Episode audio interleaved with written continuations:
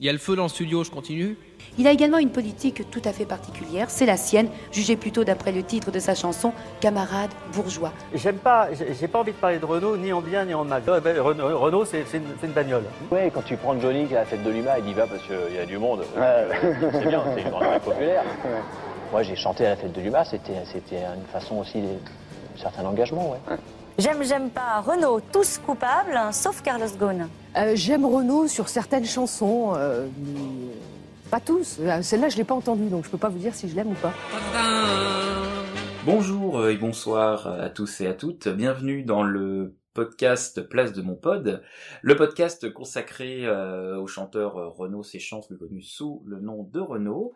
L'objectif de ce podcast, c'est d'analyser, de commenter, album par album, chanson par chanson, la discographie euh, de Renault. Pour ce faire, euh, nous sommes trois comparses actuellement. Donc euh, moi-même, je suis Michael, grand amateur de Renault devant l'éternel depuis la quatrième. À ma gauche, nous avons Flavia.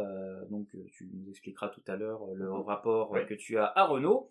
Et à ma droite, nous avons Marie, des admiratrices de Renault, donc l'une plus que l'autre, si mhm. j'ai bien compris. Euh, Flavia, donc euh, présente-toi et dis-nous euh, ton rapport à Renault. Oui, effectivement, tu as bien compris, Michael. Moi, mon rapport à Renault a commencé très très tôt. Hein, quand j'étais enfant, mes parents, ma mère écoutaient énormément Renault. Et du coup, il y a un rapport très fort entre lui et moi. ça a été le premier chanteur, entre guillemets, pour adultes que euh, j'ai écouté euh, intensément. Au début, parce que euh, ça me faisait rire, il disait des gros mots et je disais à ma mère, mais le chanteur qui dit des gros mots. et puis au fur et à mesure, j'ai appris à, à, décortiquer ces textes et je me suis beaucoup retrouvé. Et on, effectivement, Renaud a été l'un de ceux qui m'ont un petit peu formé politiquement.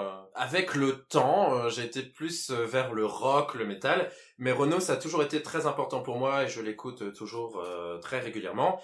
Et euh, c'est pour ça que je suis là aujourd'hui.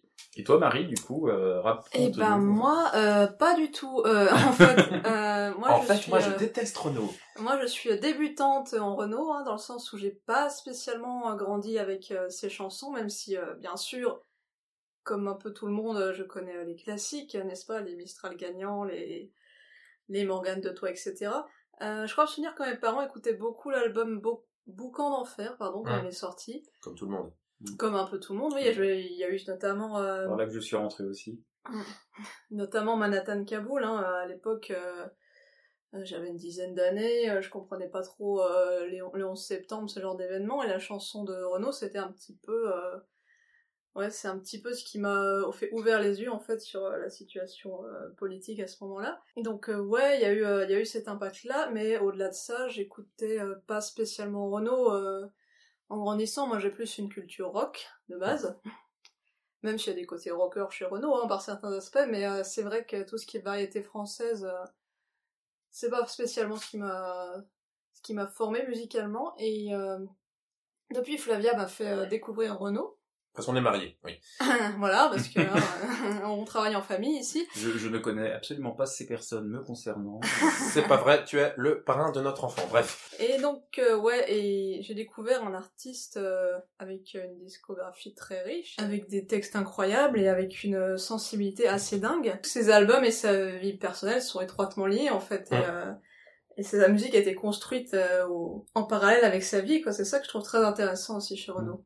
Bon et toi, Michael, euh, même si tu, tu, tu présentes l'émission, euh, dis-nous un petit peu plus euh, ton, ton rapport avec Renault quand même. Bah mon rapport à Renault, en fait, il est intervenu assez tôt quand j'étais au collège. Nous avons participé à un spectacle donc sur trois qui s'appelle Les Nuits de Champagne, et il s'est trouvé que j'avais fait de la chorale à ce moment-là. Et euh, Renault, c'était l'invité principal euh, de ce festival. Donc c'est un festival qui tous les ans à Troyes rassemble, invite des artistes autour d'un artiste vedette. Et cette année c'était Renault, c'était peu de temps après Boucan d'enfer, donc on était vraiment dans une sorte de renaissance de Renault. Et euh, moi, j'ai découvert euh, tel quel, après ses déboires euh, amoureux, sentimentaux, euh, alcooliques. Et euh, j'ai découvert un homme euh, vraiment euh, chargé euh, char- chargé d'émotions et aussi euh, d'engagement. Petit disclaimer, on enregistre avec le matos de base, donc euh, le son sera peut-être pas parfait au début. Euh, on essaiera de s'améliorer au fur et à mesure des épisodes, donc on va vous demander euh, un petit peu de, de- de bienveillance. Hein, Voilà. et... C'est un micro debout sur un arbre à chat, voilà notre setup actuellement. Mais ça peut évoluer. D'ailleurs, vous pouvez nous faire des dons, hein, non pas du tout. Je tiens à remercier euh, vivement euh, Julien et Martin euh, de Micro Stockholm pour nous avoir donné l'idée et l'envie euh, de créer ce podcast. Euh, sans euh, leur podcast Ça comme Sardou, on n'aurait pas eu l'idée de, de faire ce podcast. Donc on les remercie d'exister tout simplement. Et voilà, en espérant que ça vous plaise, que ça nous plaise et que ça plaise au plus grand nombre. On se retrouve bientôt pour un vrai épisode après cette bande-annonce très alléchante. Bonne soirée, bonne journée et à plus. À bientôt. À plus. Elle m'avait dit, t'es mon poteau, si t'as besoin de moi, t'as qu'à me siffler, je viendrai te rejoindre dans ton bistrot, promis juré, ta fin. Malgré l'ambiance, j'étais planté, la Conterbro coulait à flot, Pierre Conter m'a dit, laisse tomber, je te paye un pot. Il paye tes impôts? Ouais non. Une jolie blonde, fraîche et amère, une mousse légère, une Conterbro que j'ai dans la peau. Je me suis sifflé une Conterbro, pas au boulot. Au boulot?